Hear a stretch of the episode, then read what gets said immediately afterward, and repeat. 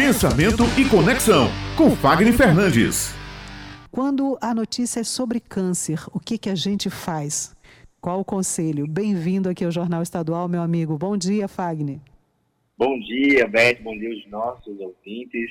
Bom dia a todas as mulheres, né, que já estamos aqui no Outubro Rosa. E sempre é um momento importante para que a gente possa também comunicar e, de, com assertividade sobre o temor que há sobre o universo do câncer. Né? Então, o que, é que a gente pode fazer quando a gente precisa pensar em câncer? As pessoas elas têm muito medo de buscarem a prevenção e por esse medo ser tão grande, isso faz com que a maioria dessas pessoas não consigam ter um diagnóstico precoce, não consiga ter um tratamento eh, precoce e também assertivo, para que aquilo não chegue realmente a matar, mas que possa ser tratado, que possa ser curado e que possa ser também convivido. Eu observo muito né, que toda família há uma Maria e há um José que por algum momento da vida já passaram por algum diagnóstico sobre câncer de mama.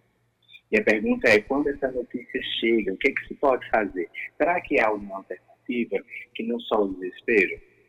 Calma, assim, a primeira coisa a ser feita é saber receber esse diagnóstico. Saber receber esse diagnóstico não significa você apenas ficar calmo, mas você realmente entender de forma específica o que, é que está acontecendo com você, ao invés de generalizar e achar que o seu câncer de mama, se for um câncer de mama, vai ser igual de todos os outros.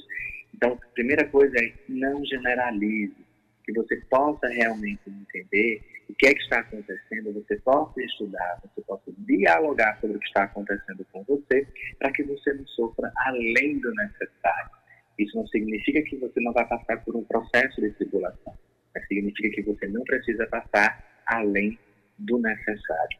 A segunda coisa que eu acredito ser extremamente relevante nesse período entre a fase que você faz a prevenção e um diagnóstico e a execução é parar né, de se questionar, não, não, na verdade nem parar, né, não, não trazer o questionamento sobre por que eu, e sim começar a entender o seguinte, quais chances eu tenho agora?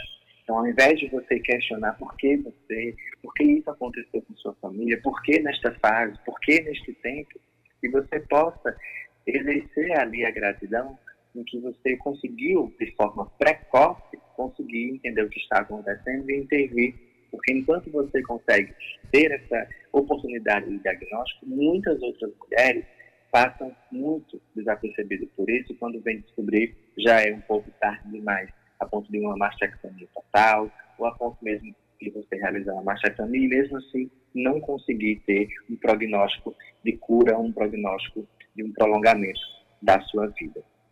Então, é super importante você focar no para quê, para que isso está acontecendo agora comigo? O que, é que eu posso entender nessa fase da minha vida?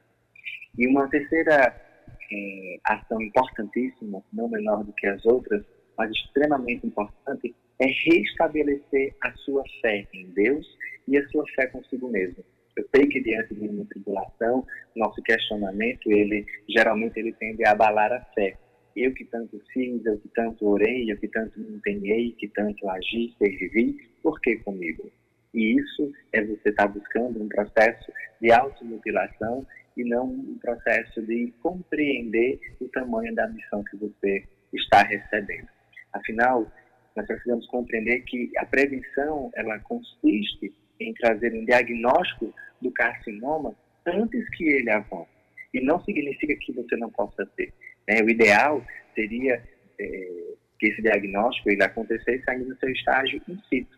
Então, por isso que é importante que você previna-se, que você tenha os seus exames periódicos e que você sempre esteja buscando essa preparação e que se acontecer, você vai saber como lidar. E que se não acontecer, maravilha, viva, sinal que você está conseguindo ainda ter uma alimentação saudável, está conseguindo ter uma vida que possa favorecer a todo esse movimento.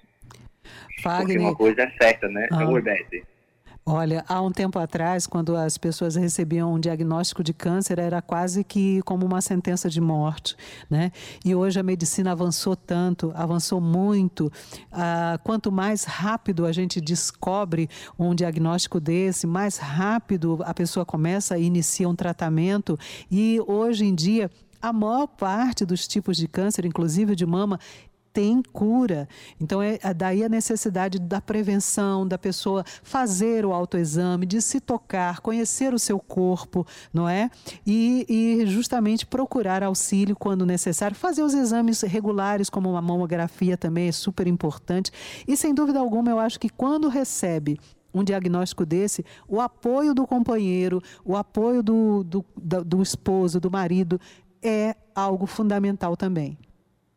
Beth, olha, é, é, como eu comecei com aquela ideia, né? Toda família tem uma Maria, então toda Maria também tem lá o seu José, né? E isso é muito importante, esse processo de acompanhamento, esse processo de compartilhar o que está acontecendo, porque essa vai ser uma transformação para ambos, e não só para uma pessoa.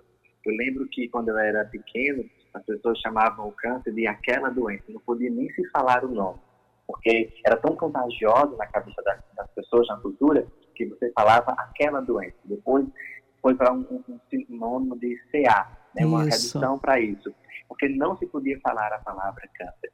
Então, nós é, lidamos com uma doença que realmente causa medo. Eu já trabalhei com oncologistas e realmente é algo foi para mim foi um desafio muito grande entender sobre o câncer e, e o que está ali permeando naquele processo. Então, muito mais do que lutar é, é para você sobreviver, é você conseguir entender o verdadeiro significado de viver. Então, prevenir não dói, prevenir não mata, prevenir pode curar, se você fizer isso no tempo certo, sem medo e com muita assertividade.